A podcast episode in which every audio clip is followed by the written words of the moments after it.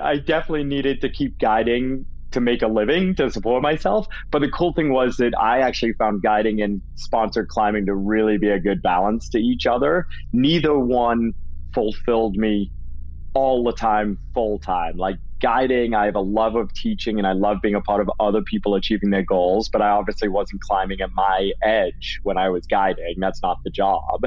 And then the other side, when I was climbing at my edge personally with my friends, I like loved that, but it didn't it didn't quite fill all the buckets for me not interacting as much with other people or feeling those decision making challenges when there's a lot more on the line than just me and my you know my climbing partner and things like that. So i really loved both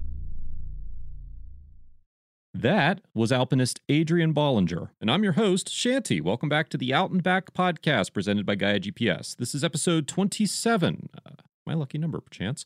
Anyway, Mary is back with me this week. And so today she and I are going to be chatting it up with Adrian about his career as a professional mountain climber and guide.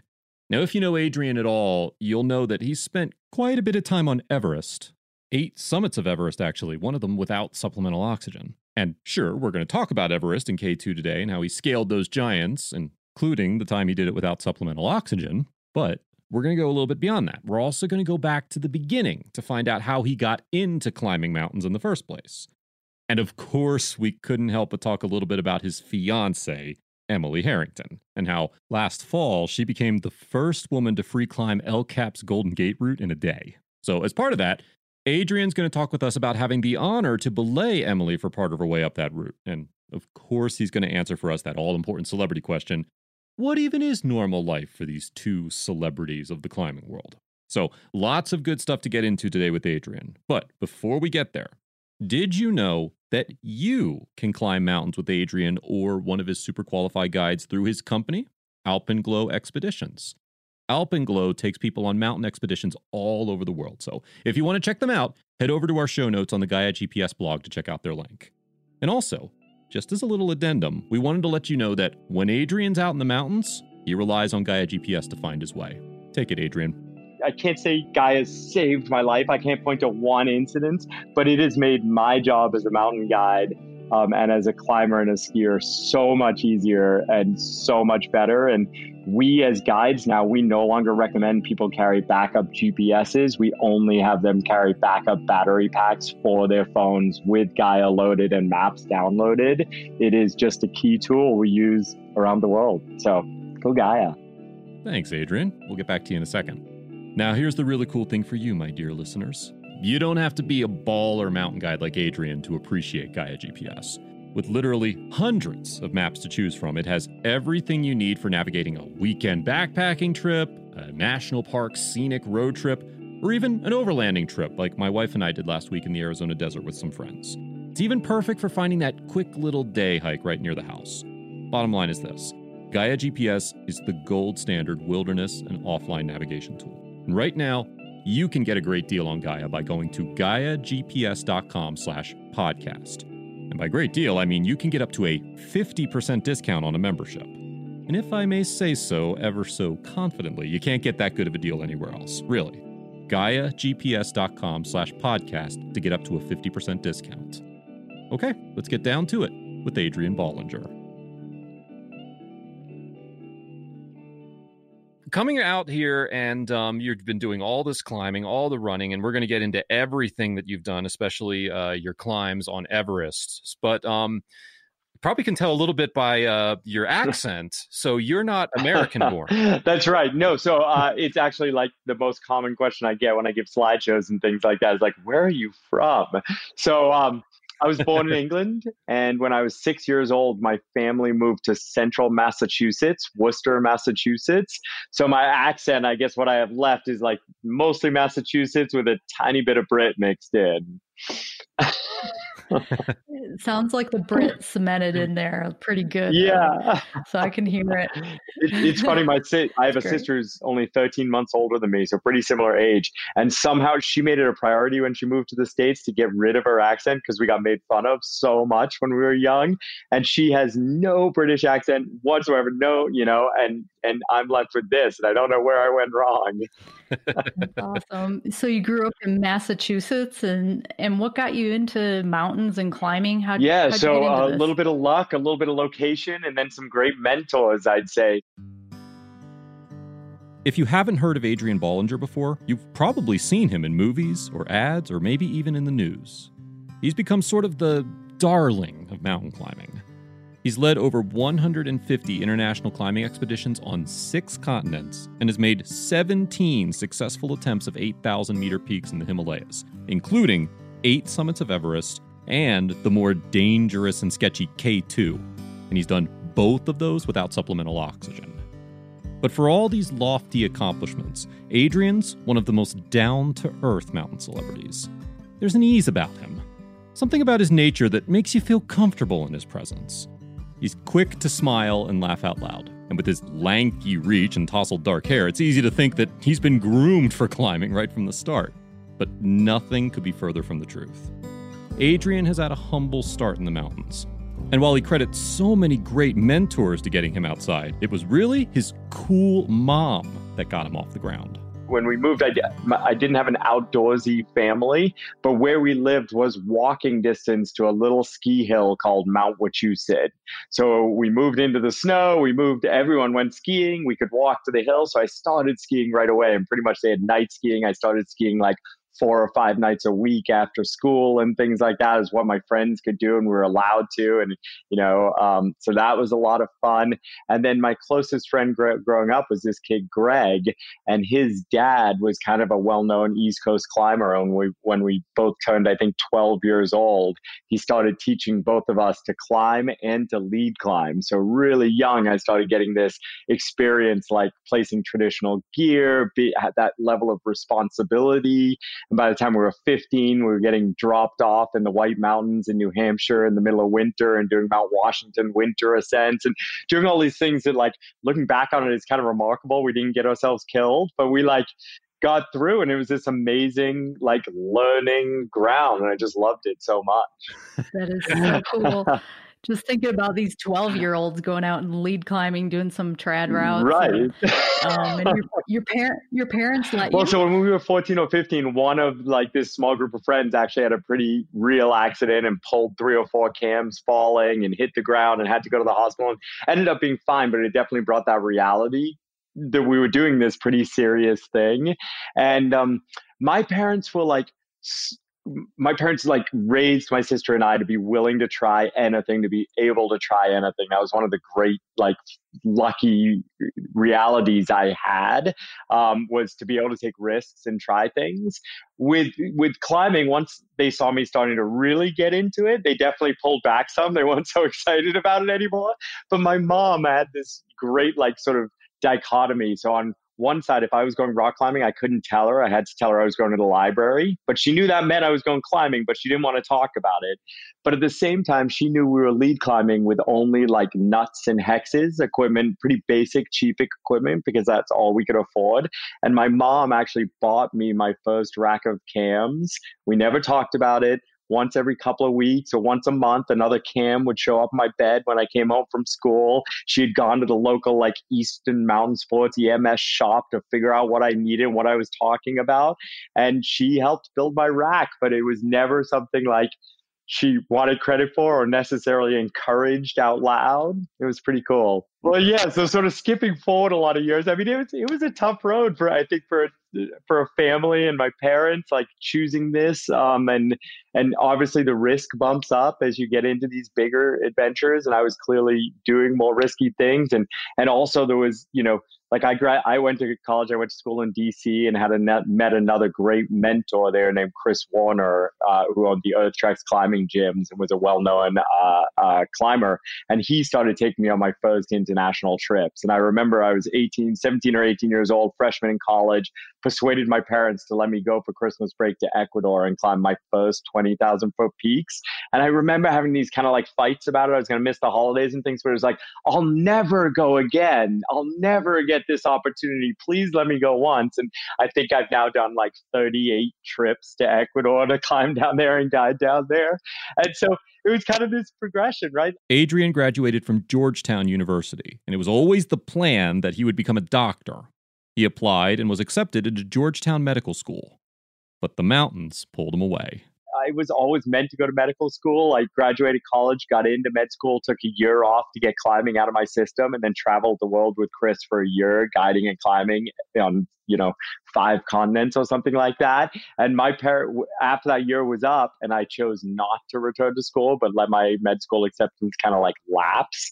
Um, my parents were not impressed, uh, so that was probably that was probably the low point in their like thinking I was just avoiding responsibility versus like making choices that I really believed I could create a life from. Adrian knew he had to show his parents firsthand what his life as a mountain guide had become. And where it started to shift was about three years later, I persuaded my parents to go on a trip I was guiding to Ecuador.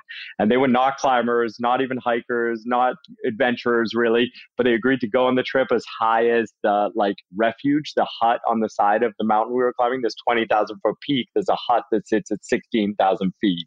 So they joined us on an eight day expedition. They went that high. And I think for the first time they saw like their 23 year old son like having an effect on very successful people's lives you know whether they were doctors or business owners or whatever their career was they were coming down and having these really powerful experiences that i could help shepherd in the mountains. And it really i think changed my family's view of why this was meaningful and how much i loved it. And, and they've been huge supporters ever since. What started as an innocent gap year turned into a lifetime career of chasing high altitude mountains? It, was a hard decision, you know. Like I, I had kind of been groomed on this path, either though, even though neither of my parents were doctors. Uh, I was good in school and science and math, and I had a family friend who was a surgeon, and I used to in go in the summers to like his two weeks at his hospital to learn what he was doing. It was just my, meant to be my path, and um, you know, I think so I had this year off. I got to take this year off and just do what I loved. And at the end of that year, there were a couple of things. I was paying my bills just barely. I think I was making like $16,000 a year, working like way more than full time, but I could pay my bills and eat peanut butter and jelly and burritos. So I could support myself.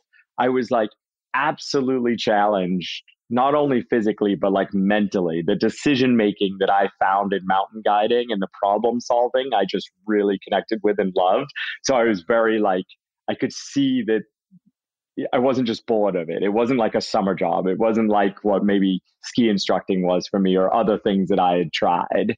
Um, and then i think the third thing was that i had been raised with a belief that if you want something badly enough like and you go after it, it it might work out. And so I kind of believed that I could let the med school acceptance go. And if in two years' time this wasn't working out, I'd find a way back in. It might be brutal, it might be harder. So I didn't believe the door was totally closed.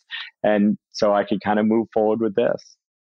In the coming years, the mountains held tightly on to Adrian. Medical school faded away in the background. Yeah, I mean, a couple of things happened. I, I kept loving the actual experience of guiding and climbing, of course, going to more and more countries and more and more mountains and starting to build on my altitude. That was also the time that I started to get sponsors.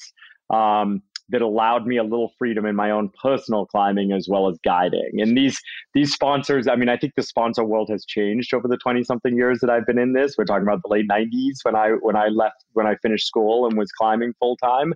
Um, back then, like if you were getting free clothes and maybe a plane ticket or two a year, like that was like you had made it, right? So I definitely needed to keep guiding to make a living to support myself. But the cool thing was that I actually found guiding and sponsored climbing to really be a good balance to each other. Neither one fulfilled me all the time, full time. Like guiding, I have a love of teaching and I love being a part of other people achieving their goals, but I obviously wasn't climbing at my edge when I was guiding. That's not the job.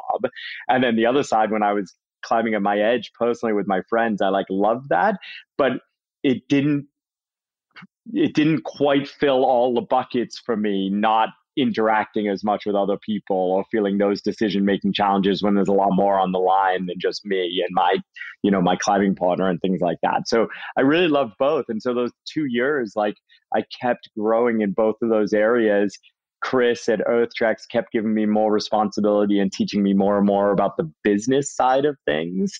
And that's when I started to see, like, wow, maybe I could make a living at this. Like, I'm interested in business. I love guiding. I'm I like climbing for myself. Like all the pieces kind of feel like they could fit together.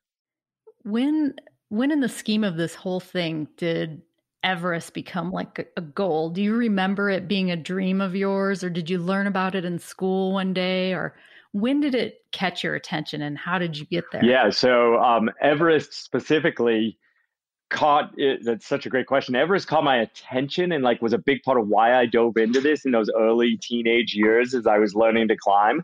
Like I remember reading like Reinhold Messner's book, um, you know, about his solo no oxygen ascent attempt and success on Everest and I think it was 1978 when he did it. And that to me like that got me started reading all the books I could find about Everest. And what I kept noticing was like it's Everest to me represented like this great unknown. People were going having no idea what the outcome would be. Scientists and doctors actually told Messner there's no way a human being could survive that high without supplemental oxygen. And yet these explorers, they went anyway. They, you know, Messner tried anyway. And when he couldn't find a partner to do it with him, he just went alone. Like the idea of facing the unknown that powerfully really caught me and that got me started on this everest idea. So like when the 96 tragedy happened and into thin air was written i read everything about it. And then i read the counterpoint book the climb by Anatoli Boukreev. I was obsessed but i had no idea how to get there. I knew from those books like it costs $65000 a person to go to everest. And it was like well that's never going to happen for me.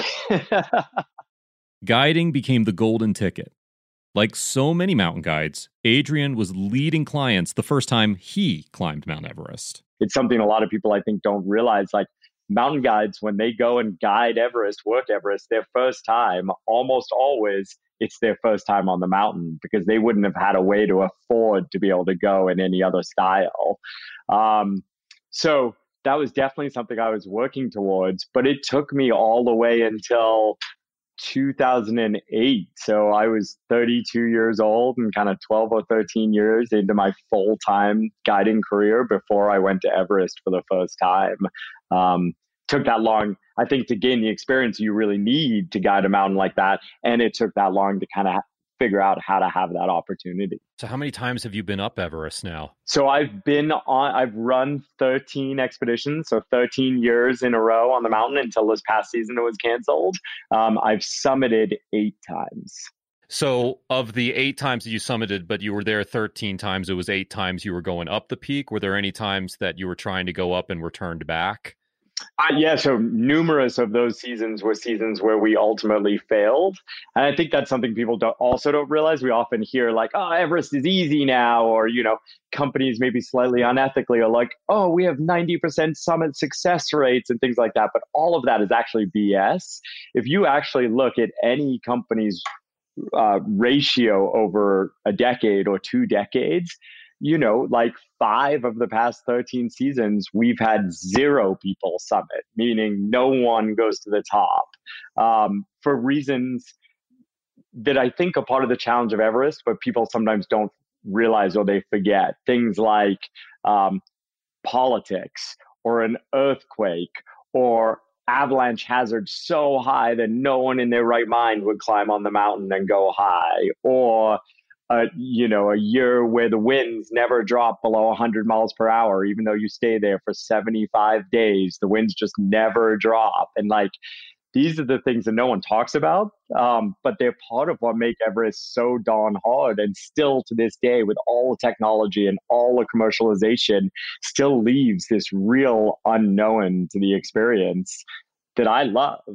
Um, but people shouldn't go there if they're not ready to potentially go home without a summit Certainly, one thing I never thought of that you mentioned really are politics. How do those come into play? well, yeah. So, I mean, there have now been, I guess, three seasons that either you could say were completely uh, zero uh, percent summit race rates or partially due to what I would call politics. So in 2008, that first season, China deciding they wanted to bring the Olympic torch to the summit to kick off the Beijing Games. And so eight days before we left home, after having put hundreds of thousands of dollars out there and everything. They just said international teams aren't welcome this season, so we bring the torch up. That's pure politics and nothing you can do about it. Um, this, you know, COVID this spring, you know, had some of that same feel, at least in the early days. Uh, we canceled our season in partnership really with China, I think on March 12th.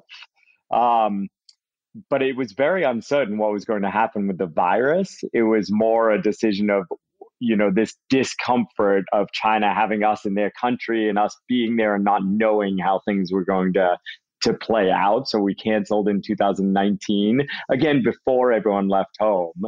But then an example kind of in the other direction in um, in 2015, we were on the Chinese side when the earthquake happened, the big earthquake hit Mount Everest. And on the Nepali side, base camp was really devastated. I think it, eh, I'm, I'm going to get the numbers wrong, but you know, somewhere, somewhere in the vicinity of 20 people were killed in this earthquake at Everest Base Camp on the Nepali side. My team was on the Tibetan Chinese side.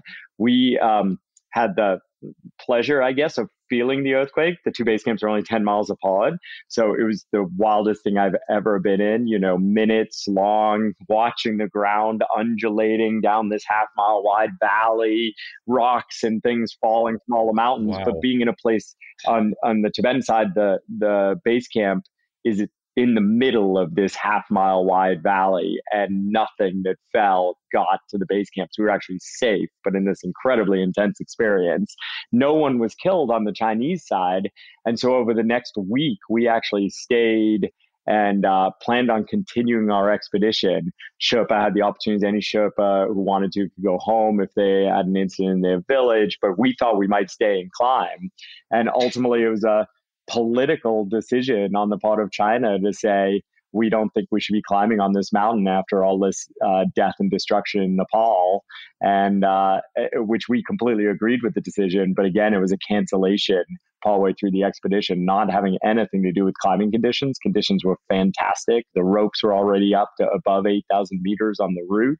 Um, it was really, you, you know, countries' decisions of what was best for for their relationships.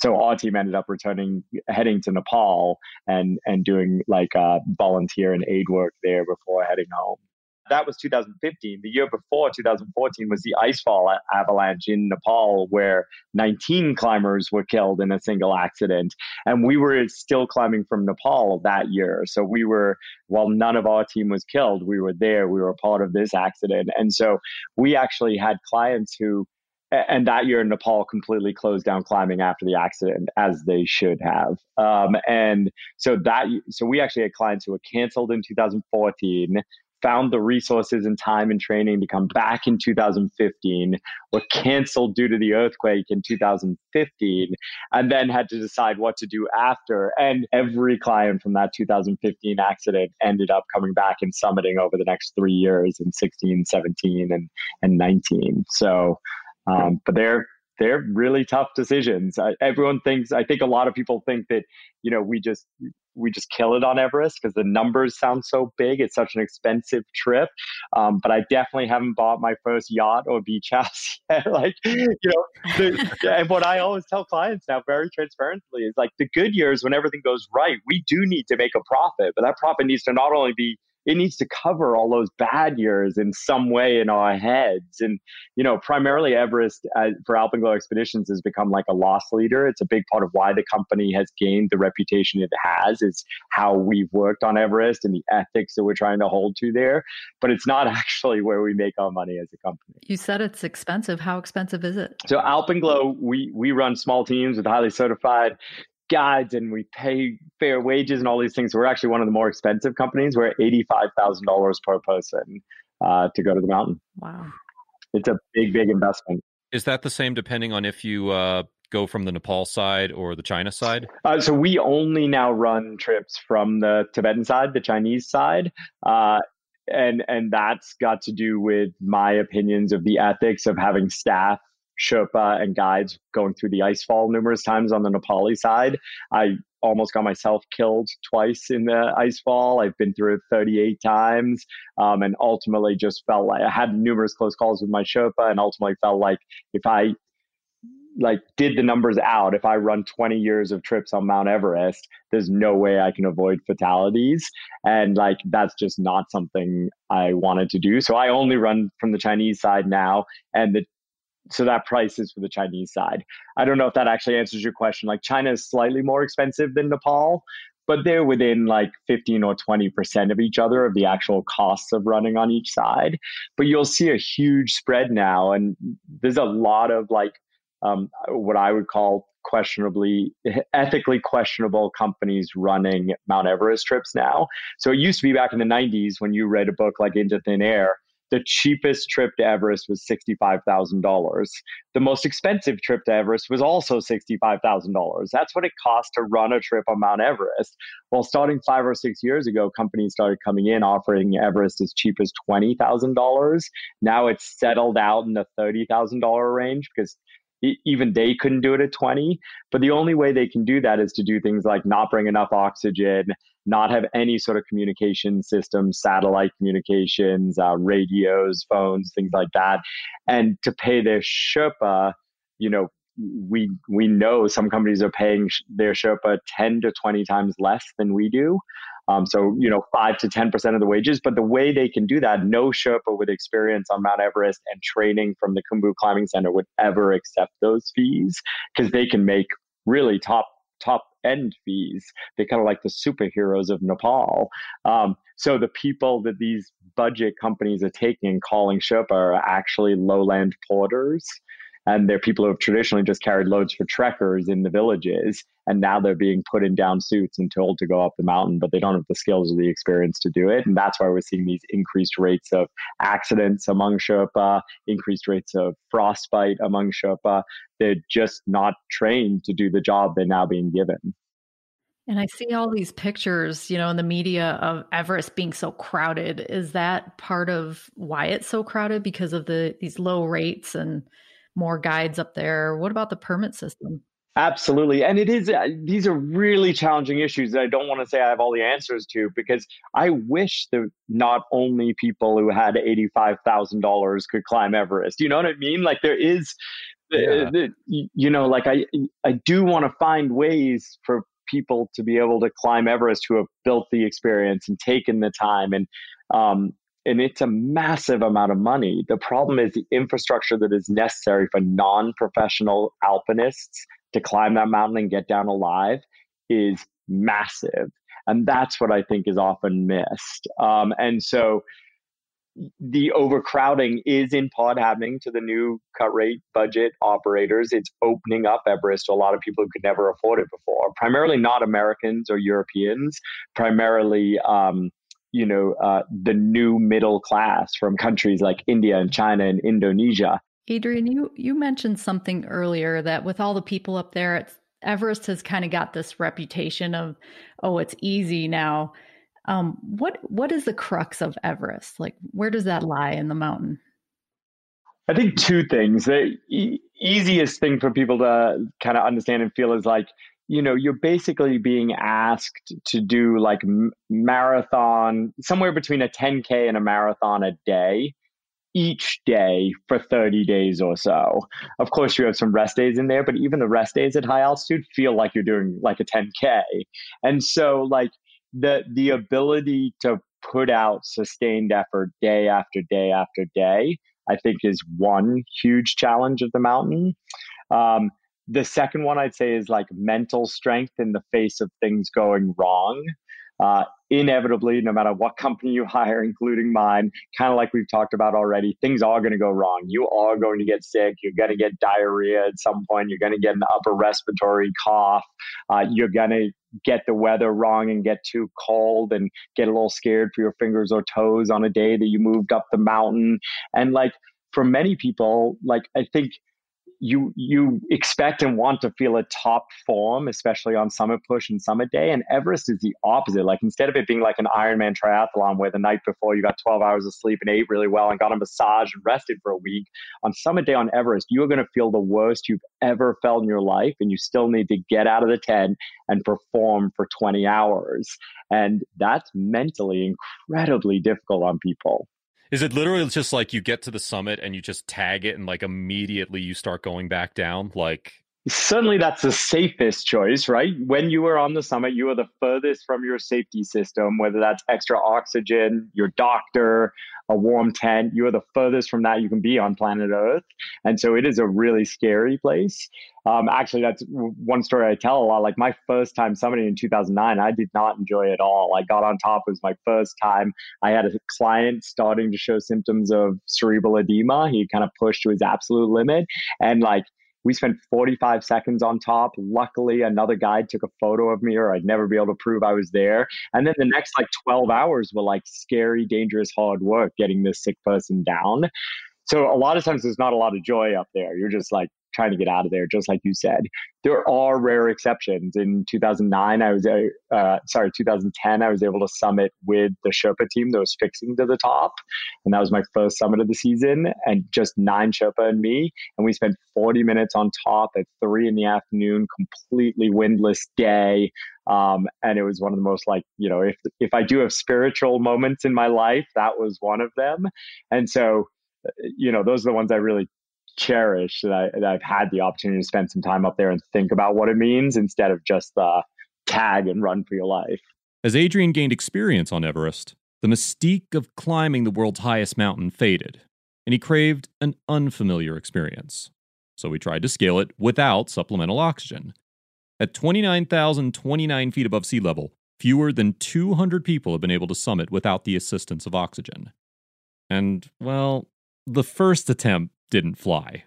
Like, so, you know, I had this path. I finally got to Everest. I'd worked as a guide for 15 years. You know, it had been quite hard to get there. I got there. Then in 2009, 10, 11, 12, 13, like I was just summiting every time. Some seasons I was summiting twice, once with Sherpa while rope fixing, and then again with my clients things were going pretty well and I, I, was loving all of it but i also i think started to realize that the whole reason everest was so important to me was the unknown of the outcome. And i was lucky enough genetically probably more than anything else genetically and experience that with supplemental oxygen i now knew i could summit. The question wasn't there for me. Um, and and it maybe never had been totally like and so that then kind of brought this idea of trying without oxygen into my mindset because that was that's what my clients I felt like were experiencing that true unknown, pushing their bodies and brains further than they could go or they thought they could go.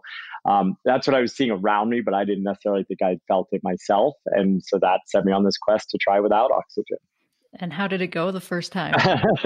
yeah, I mean, it turns out like uh, I got exactly what I was looking for, even though it was hard to accept that at the time. Because in 2016, I went with my climbing partner Cory Richards. Uh, thanks to you know, we were both on the Eddie Bauer team, so we had this great support from this company. So I could take a year away from my guiding company. Um, we'd also spent kind of a decade at that point building Alpenglow's system. So the guides and our expedition doctor and our base camp manager could run the Alpenglow Everest team with oxygen. So I could be out of the decision making structure and try without. And I went and I was having this phenomenal year and I was so strong and I was getting to run all over the mountain with the Sherpa and with Cory. And it was amazing until it wasn't. I essentially, um, I think looking back at it now, I can recognize that I pushed too hard at times that it didn't really matter. Um, and I ended up like bonking on my summit push uh, I got to the highest camp at 27,000 feet and was already truly exhausted. So then I spent 10 hours there, not really able to drink, not able to eat, not able to sleep, just shivering from the cold. Then tried to summit anyway. And by 28,500 feet, I was so cold I had lost feeling behind my wrists. That meant I could no longer clip devices onto the fixed rope that the Sherpa had put in. So I was soloing. Um, Cory, my partner, was quite a bit stronger than me, so he was ahead of me. So I was alone, and uh, and I had to. I, I definitely knew I was going to get myself killed, and you know, getting down was so hard that I think I came closer than I actually should have or wanted to. Um, my expedition doctor had probably been yelling in my earpiece for you know four hours to turn around that I was slurring my words and I was too cold. But I had to make that decision myself, and um, uh, you know I got back down. I was able to get back down to twenty seven thousand feet to Camp Four, where we had supplemental oxygen for emergencies. Put on that oxygen, and I'm sure that's why I saved my fingers. Um, but yeah, I I got the crap kicked out of me. Adrian was only 600 feet from the summit. It was so close. Adrian studied his mistakes and went back for a second try. It was impossible. It was definitely impossible at my pace.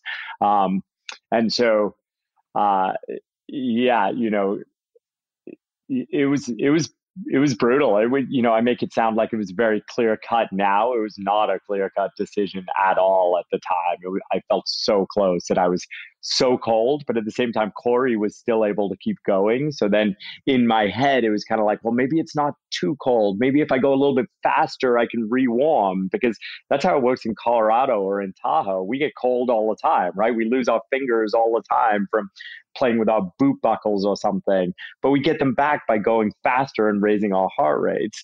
The problem on Everest without supplemental oxygen is you just can't go faster. There is no way to generate more heat through more work.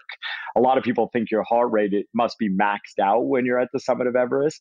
It actually isn't because your heart doesn't have enough oxygen to beat at your max level. So your heart rate data when you look at your Garmin watch might only have been 145 or 150.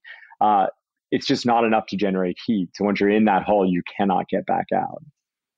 Wow. Is that what they call the death zone at like above 8,000 meters? Above 8,000 meters, 26,000 feet is colloquially called the death zone. There's no science behind that, except um, certainly human beings can't live there.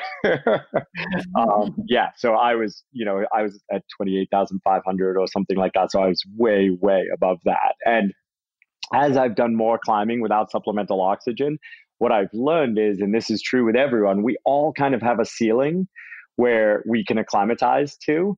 Um, or we can still function well at.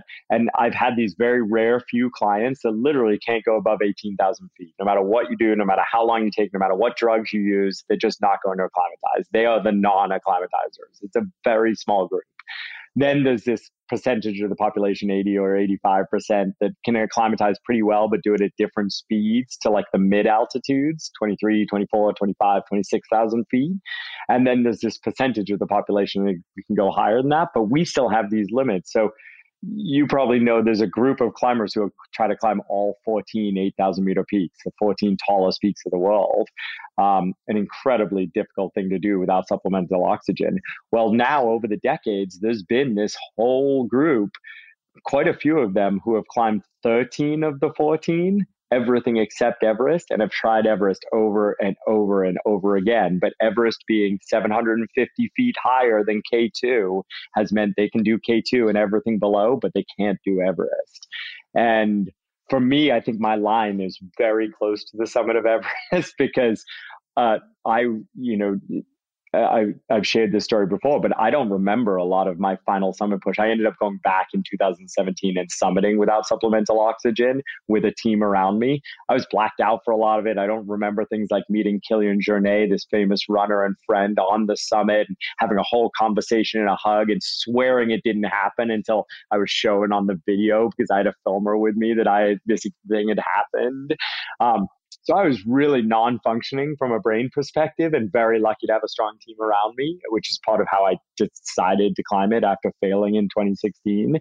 And yet, two years later, I could go to K2, a significantly harder mountain in some ways, and be on the summit of the mountain negotiating with our porters for how we were going to leave base camp three days later. I could count, I could do things, and it was only 750 feet different. After climbing Everest without supplemental oxygen, Adrian set his sights on K2, also without oxygen. K2 is lower than Everest, but K2 is a technical climb with hazardous rock and icefall and exposure to wild weather and avalanches. The danger plays out in the mountain's fatality rates. Very importantly, fatality rate wise, Everest now has around a 1% fatality rate. Uh, so one person out of every hundred. Uh, ever or K2 is still over 20%. So one in five die. Wow. And that has remained true even if things as things like commercialization have begun, fixed ropes have been used, communication has come to the mountain, numbers have increased.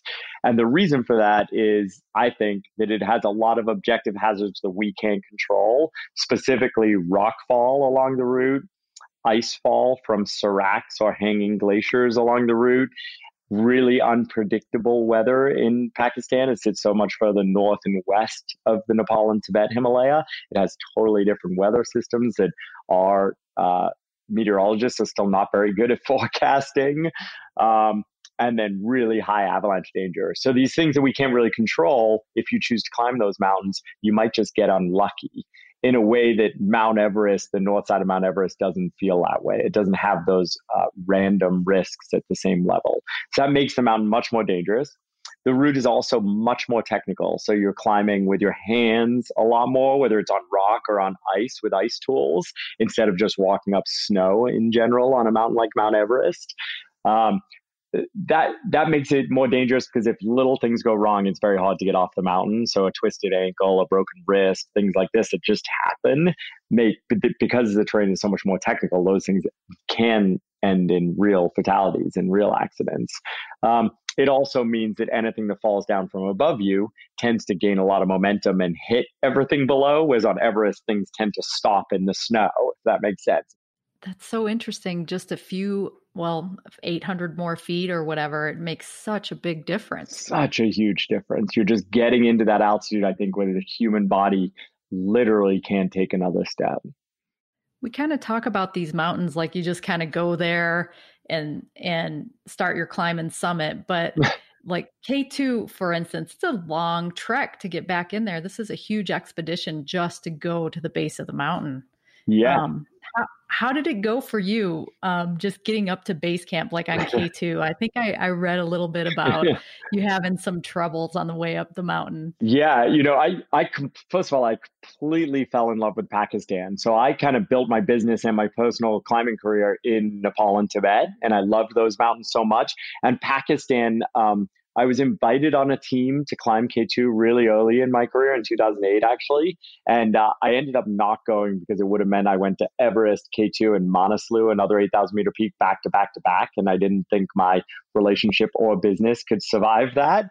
And uh, and so I didn't I didn't go to K2. And then on that expedition, it was the year where 11 climbers were killed in a single icefall accident, including the friend who had invited me on that expedition, um, a Norwegian named Rolf. And so that kind of made my decision for me like this line in the sand where I was like, I'm not going to Pakistan, I'm going to Nepal and Tibet. So I never went to Pakistan. And I always knew I'd go someday, but I, I knew I wasn't going to start guiding K2 or anything like that. Um, so when I went in 2019, it was my first year going there, first time.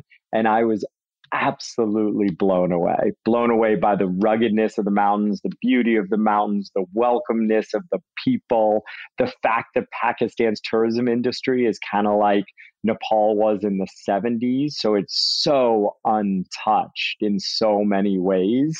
Uh, completely fell in love. That Uh, so that's sort of a beginning of an answer to you that the trek to, to K2 base camp is incredible. It's like 120 miles long. More than half of it is actually on an active glacier. Whereas in Nepal, you're kind of wandering in the valleys and things like that. In Pakistan, you're on 100 miles long glaciers for days at a time with the most jagged, rocky peaks on the planet around you, like Nameless Tower and Trango Tower and the Kays and the Gasherbrums and all these mountains. And so my, my, my world was blown away by the trek. With that said, the lack of sort of like um, maturity in the tourism industry means there's a real limited level of hygiene. There's no plan yet for human waste in the camps. Uh, there's you know boiling water from the river is still not considered standard and so i ended up getting very very sick and a number of us did. Um, uh, I got really stomach sick on like day four of the trek. The trek was meant to take six days. It ended up taking 11 days because I couldn't move for three days. And uh, I was just completely wrecked. I went through two courses of antibiotics, nothing touched this. Ended up getting um, flagyl flowing in from uh, Islamabad and ran in by a porter who I will never forget, um, who did massive days to get it to me. And uh, flagyl ultimately killed this protozoa or whatever I had in my system. But, you know, I lost, you know, eight or 10 pounds in my first 11 days on the mountain when I was meant to be going in, you know, as strong as possible. Instead, I was going in as weak as possible. I, uh, you know, went through all my clean laundry, as you can pro- probably imagine. I got to be, it was, it was not a happy scene. If I, you know, it, I, I, remember saying at the time, and I honestly, if someone had offered me a helicopter home on like day seven or eight of that experience, I, I think I would have gone home. I really do. So luckily there were no helis and then not not long after that, didn't you run into some sort of porter strike or Sherpa strike? Yeah, well, uh, so ultimately, all porters who were with us were stuck for days on the trail, which they don't like. They want to get up and get back, even though you're offering to pay more. But worse than that, the porters from other teams who had continued going had hit super deep snow on the way to K2 base camp. It was the biggest snow winter that Pakistan had seen in two decades. And so those porters and horses were coming back out from base camp and telling stories to all porters about horses dying, about thigh deep snow, about all these things. And so our porters were all just like, peace, we're out. Like, we're leaving. and, I, and I understand, right? like, you know, the work has to be worth it and and they have to feel like their safety is reasonable and that, that that's correct so you know at the time it was very frustrating there was no it wasn't that we were unfairly paying. We were offering double wages. We offered to break trail, go first, whatever. It just didn't matter. Like they had reached their limit of these stories just sounding too dangerous. So then what we ended up doing is, you know, all these other teams porters were coming down. So we spent, I didn't, I was too sick, but my teammates spent, you know, three days essentially negotiating a team of 20 that were willing to go back up for the right wages and with the right support and with the right equipment and things like that. So persuading enough of them to turn around and support us back up. This is like a war of attrition here. Like I, I, I, hear these stories from like World War One as an right. comparison, where you're just where you're just trying to get troops to the front, yeah. and you lose half your number before you're even right. in the trenches. With the major, major thing that we should never forget being, we do this completely by choice and completely yeah. selfishly, and uh, and we're looking for hardship. Right, the only reason to go to mountains and climb them is because we want more hardship in our lives, and we're really lucky to be in a position where we've got the extra energy and resources to be like, yeah, let's go suffer. That sounds fun. So after that, climbing the peak was was cake. it wasn't. It was. It, of course, it wasn't cake. I know you're joking, but it, it was yeah. cool that like I actually started getting stronger. You know, so like that feeling of like starting to get stronger is a great way to go through anything, like a race or a long job or, or a climbing season, or in this case, a mountain. Um, in some ways, I think I was lucky, even though I, I was weaker. Like I just kept felt feeling stronger as the expedition goes on, went on. My partner, Carla Perez, didn't get the the protozoa or the parasite until two weeks later. So she went down. She got really sick much closer to the summit push, and I think that ultimately was the the harder road. So, are you recommending diarrhea as your pre-climbing plan? training, yeah, true, right? If you could perform while pooping your pants, you are ready for high altitude. Um, you know, it's funny. It's funny. It's a it's a joke, but it is it is true. Like the people I see, I've seen so many people now perform in the high mountains, and being able to perform while truly deeply suffering um, and while things are going wrong, I do think is is a, a, a, a feature of all successful high altitude climbers.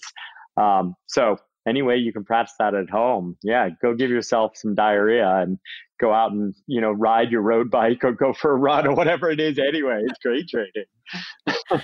Man, was that was that the toughest peak you've ever? Uh, I hate to say bagged, you know, like because peak bagging is its right. own thing. What would you say that's the toughest mountain um, expedition you've been on? Yeah, yeah. Toughest is toughest is such a tough word, but like because it, and it, but I like it because it's kind of big picture. It was not the most technical mountain I've climbed. I've climbed harder rock and ice routes on lower peaks. It was not the purely most physical difficult peak because that for me would be Everest without oxygen. But I think it was the toughest overall. Like that expedition, so many things went wrong. Um, I got so sick. 95% of climbers on the mountain that season went home because the season was such a bad one. And for morale, that's really difficult to push through. So, all these things came together to, yes, I'd say make it my toughest personal expedition that I had ever been on. And like, if if you've got to plug the film, if, if people are interested in kind of hearing that specific story, uh, I and my teammates Topo and Carla and Eddie Bauer, our sponsor, made a film called Breathtaking uh, about our K2 climb. And the way we structured the film was almost not chronological. It was all the things that went wrong until something finally went right, because that's how the expedition really felt. It just felt like we just could not catch a break for the first six or seven weeks of the expedition. And that sent everybody else home except us and one other team. And then, as it turned out on the summit push, like things could not have gone better. Wind blew off all this deep snow that had stopped all the other teams, reduced a bunch of the avalanche hazard. The really scary bottleneck ice fall glacier that kills so many people on that mountain chose that 24 hours not to drop any pieces on us. We had a windless day where I climbed the second tallest mountain in the world in leather gloves, like what you go outside and do gardening in instead of like mittens. Like it could not have been more perfect after seven weeks of everything going wrong. So it was a it was a special one. I'm still kind of feel, you know, of course I get questions all the time of what's next, what's next, what's next, right? And like, still, what are we? We're a year and a half later now, and I'm still like, I'm still trying to hold on to like contentedness. I think it's really easy to chase the what's next, and this was a really big one for me. It's been more than two decades now since Adrian ditched medical school. The years have piled up, and he's a steady figure in the climbing community around the world. We often don't think that mountains are something that can change in a course of a couple of decades, but Adrian says that climate change has taken hold. It it is super pronounced, and that's one of the big reasons that I got involved with a group called Protect Our Winters to try to use my platform and voice to to, to have us all thinking about climate change and to encourage kind of like big policy changes around how we think about climate change. Um, it, it is just amazing how the glaciers have changed in two decades, especially in I guess what we call like the equatorial glaciers. So countries like Peru, Ecuador, Bolivia, Tanzania, those are the countries where I've seen it the most. Um, in Peru, where I guide every single season and have been going for 20 years, um, there are now glaciers, peaks that we guide in with Alpenglow expeditions where we have to walk on a rock moraine, so rock that's left over from the glacier when the glacier recedes. We have to walk an hour and a half to two hours longer on rock before stepping on the glacier. So that's a recession of like, you know, 800 to 1,000 vertical feet of ice has pulled back just in my two and a half decade career. Um, and it's not just one random mountain, right? That's that's on every mountain I work on in those latitudes. So that's the biggest place that I've seen it and noticed it. In the Himalaya, I see a, a, lessening of stability of glaciers. I think there is recession, but there's also some glaciers in Nepal that haven't actually shown big recession yet. But we're seeing so much melting in like the vertical space, even though not pulling the receding space yet, that things glaciers are becoming much more open. The crevasses are much more active.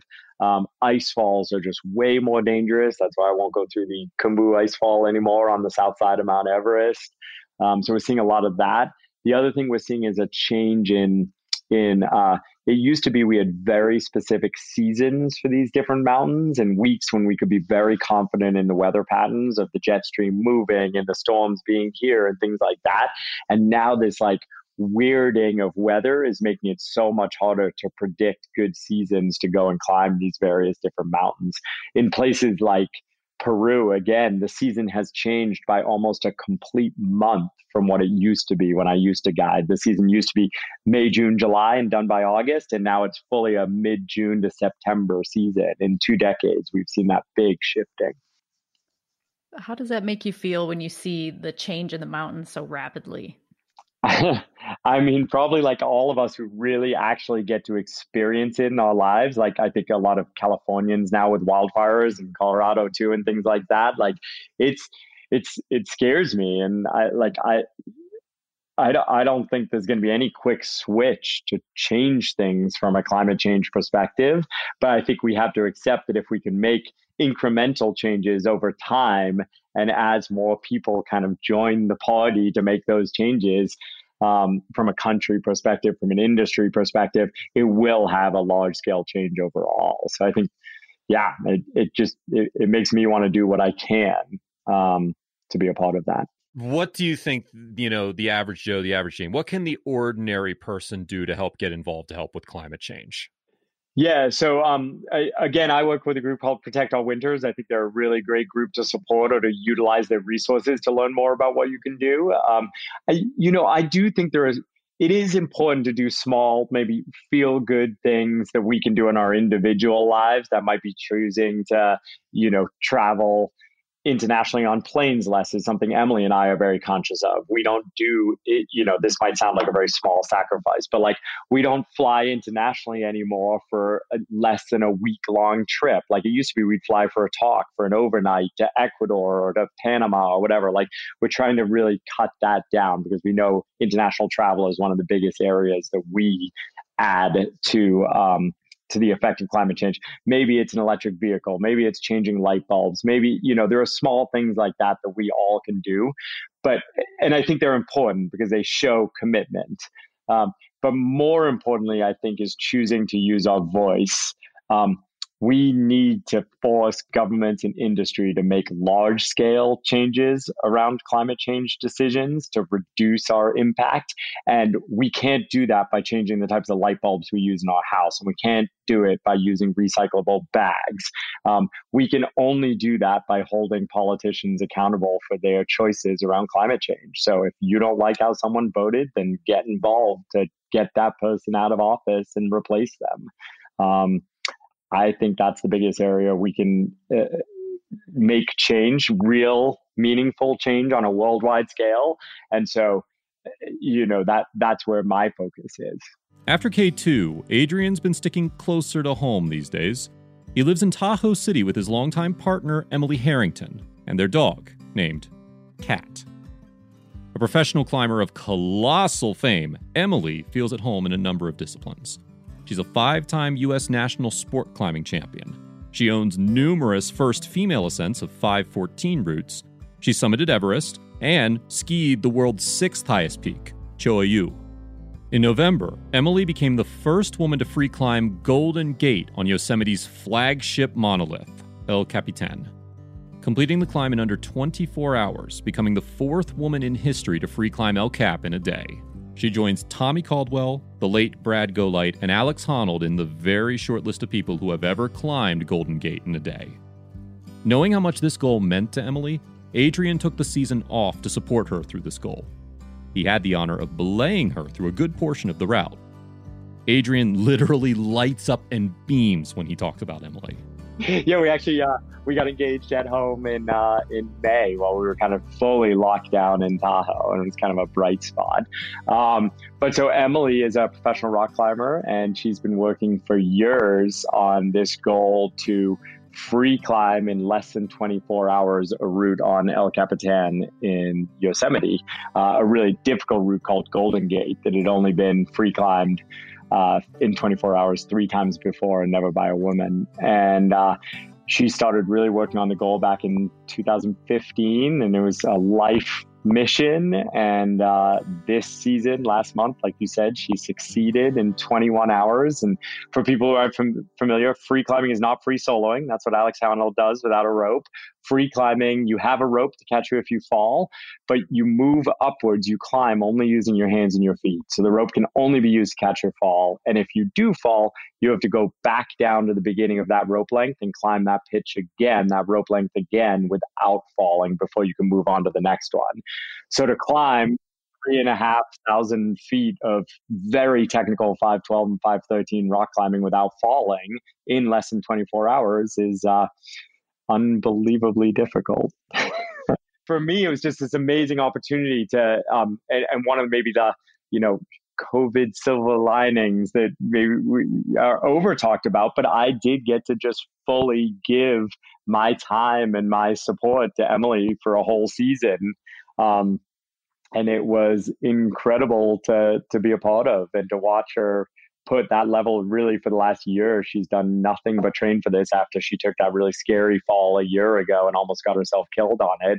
She put a year into training and not really doing any other types of expeditions, not doing a lot of corporate speaking and the other things we do to make a living, but just being truly dedicated to this.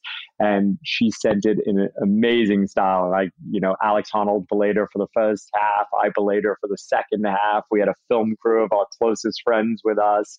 And she just she led every single pitch. She, you know, the places she fell, she lowered down and did them again, and it was amazing.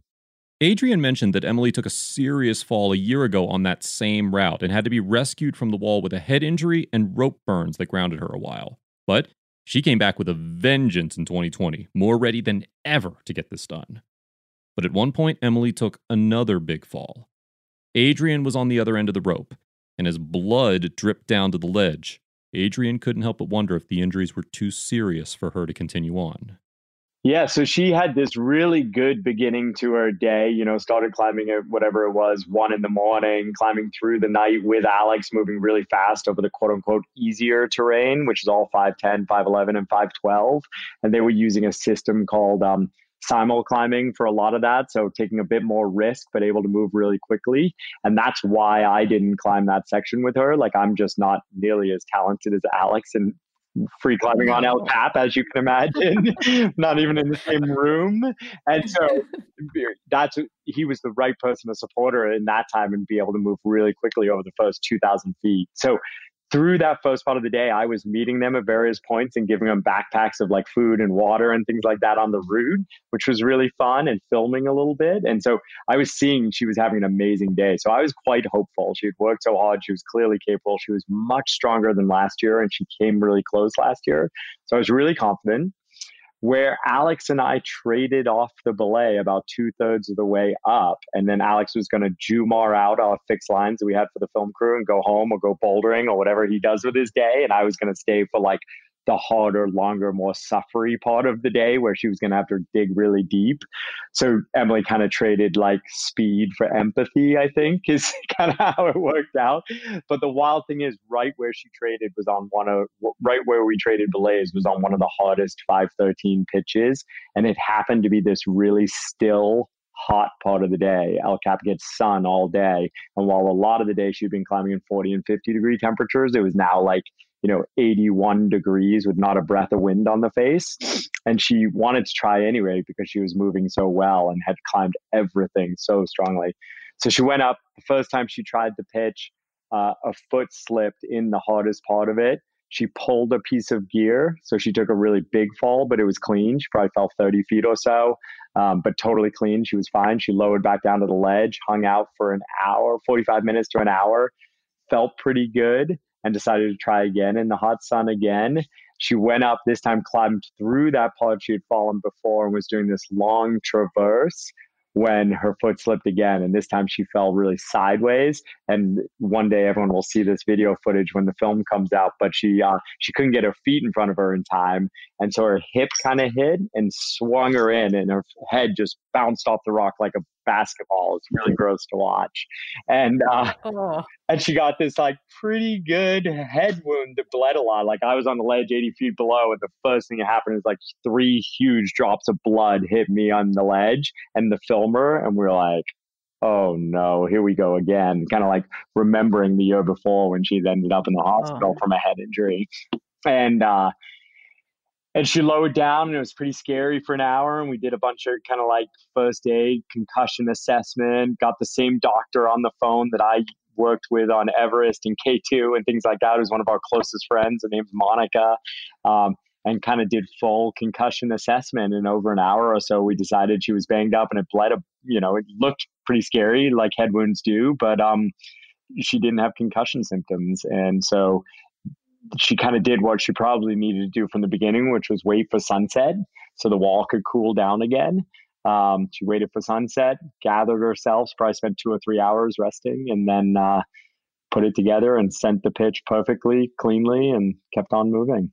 With Emily taking a bad whipper and with you doing Everest, uh, including one time without uh, oxygen, how do each of you deal with the other person doing dangerous stuff? Like, how does it make you feel when she's going for something crazy, or how does she feel when you're going for something crazy? Do you do you have another hour and a half? We can start another podcast. that's like, I would get Emily on the phone and bring her in exactly. on this. that's like the that's like the big question and something we we like struggle with so much. Um, like I think you know, first and foremost, we do a lot of talking about risk. We talk about it a lot. We recognize it's a part of both of our worlds. Me with high altitude, just like you said. Emily, you know, the gymnastic world of climbing she came from, kind of sport climbing and gym climbing, it was considered very safe. But now that she's chosen to do things like speed climbing big walls, that now has a very high level of risk.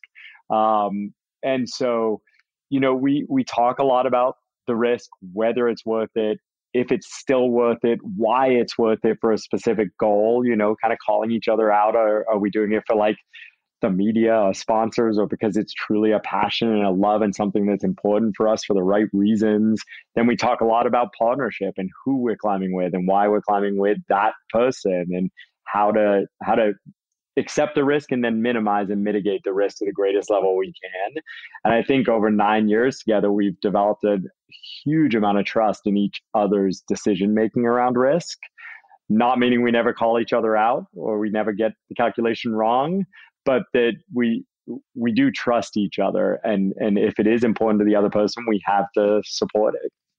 I got to know what what is home life for you? I mean, is there any portion of it that's just kind of what people would consider normal? I mean, you do your laundry? Do you do you make meals at home? Do you have anything normal going on there? I mean, of course there is. I think the only maybe difference is that like quote unquote normal is like something we cherish so much when we get to have it because we don't get to have it a lot of the time. Our our normal year before 2020 was still being a part uh, at least five months a year and still both traveling internationally probably eight months a year but that you know some of that was overlapped which is why we're only apart five months a year.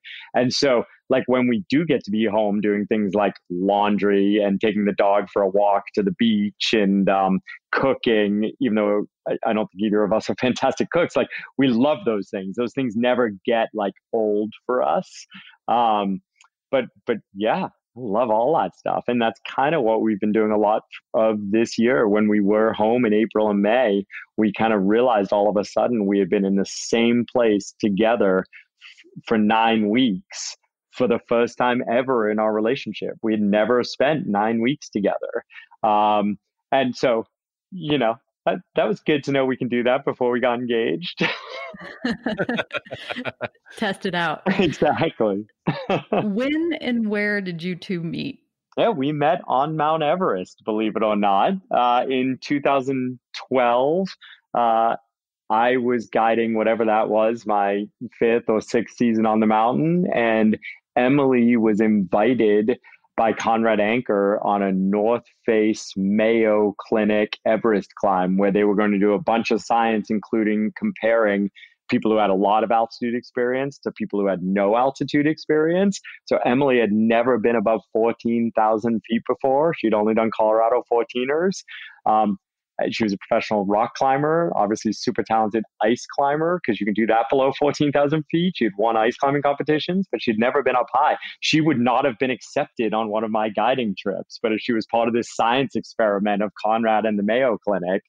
And uh, Conrad was a friend of mine and, and asked if he could set up a base camp next to ours. So our camps were close together. And we actually did not meet. We, we might have seen each other in base camp, but we never were introduced to each other. And then at uh, 21,000 feet on the mountain, Cory Richards, who later became one of my greatest climbing partners, who was also on Emily and Conrad's team, uh, was really sick and potentially needed rescued off the mountain at 21,000 feet. We thought he had pulmonary edema. My team had all these huge commercial resources of extra oxygen and strong Sherpa and a doctor. So I went over to see how I could help with the rescue. and uh, um, as it turned out, things were kind of like already in motion. So Conrad said, let's go have a coffee. I had a little handheld espresso machine that I bring everywhere with me. And uh, so I made this coffee. And while I was making the coffee, I like saw Emily in the corner. I'm like, she is definitely getting the first espresso. And uh, that's where we met. And we ended up spending an hour at 21,000 feet while Cory Richards was trying not to die. Um, and here we are nine years later. Engaged. What a great story. That is so amazing. It was pretty it. amazing. you guys are definitely the power couple. That's pretty amazing. I love it. What a yeah, great story. I, I, I, thank Conrad regularly for, for making the opportunity happen. So I want to wrap this up not by asking the what's next for mm-hmm. you question. I'm going to ask a variation of that because, as you said, you get asked the question a million times. So we're going to ask a, di- a different variation oh. of this. What is next for you that doesn't involve big climbs or big guiding trips? What else is next for you besides that? Yeah, well, that's great. Well, I, I mean, I guess I've I, I always want two answers when I get these questions, but I've already seeded the main one, which is uh, Emily and I are going to get married in December. We're, we're hoping December 2021 is far enough out that we can actually have a party again with all our friends and loved ones. And I think everyone's going to really need a good party by then. So that's kind of what next. And, uh, you know, I say that really lightly, but I, I take it really seriously. Like, uh, getting married is a big deal and like we want we want to do it right. We've spent a lot of time making sure that we're right for each other and so it, it's a big part of 2021 right on man. Yeah thanks. Well in the meantime then thank you again so much for joining us today on the show adrian. Uh, best of luck to you. Please give our best uh, to emily as well. Um, and always put in a good word for us if you're willing to maybe have her as a future guest on this show. Absolutely. I think she'd love it. I mean you, she is she's just the most incredible. She's been doing a lot of podcasts and uh, and and media, as you can imagine. And uh, I, whenever I sit on the side of the room and listen to her, she's pretty incredible. So if if you'd like to have her sometime, I'm, I'm sure she'd love to. But thank you so much for having uh, me here as well. It's been fun. Oh, we'd love to have her, and it was great talking to you today. Yeah. Thanks, Adrian. Great. Take care, Adrian. Thanks both.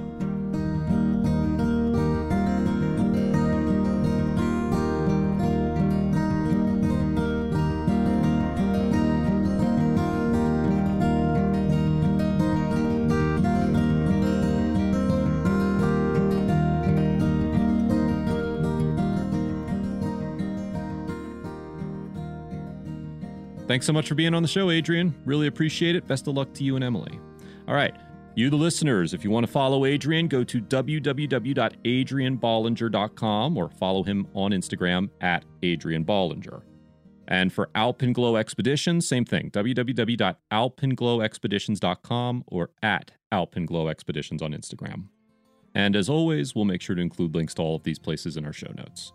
Reminder of three quick things. If you love today's episode, make sure to go over to Apple Podcasts and leave a nice rating and review for us. Helps the show get noticed.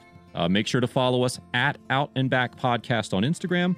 And then finally, make sure to swing over to www.gaiagps.com slash podcast to snag that sweet 50% discount. Thanks so much for listening, and uh, we wish you all the best, everyone. See you in two weeks. Bye bye.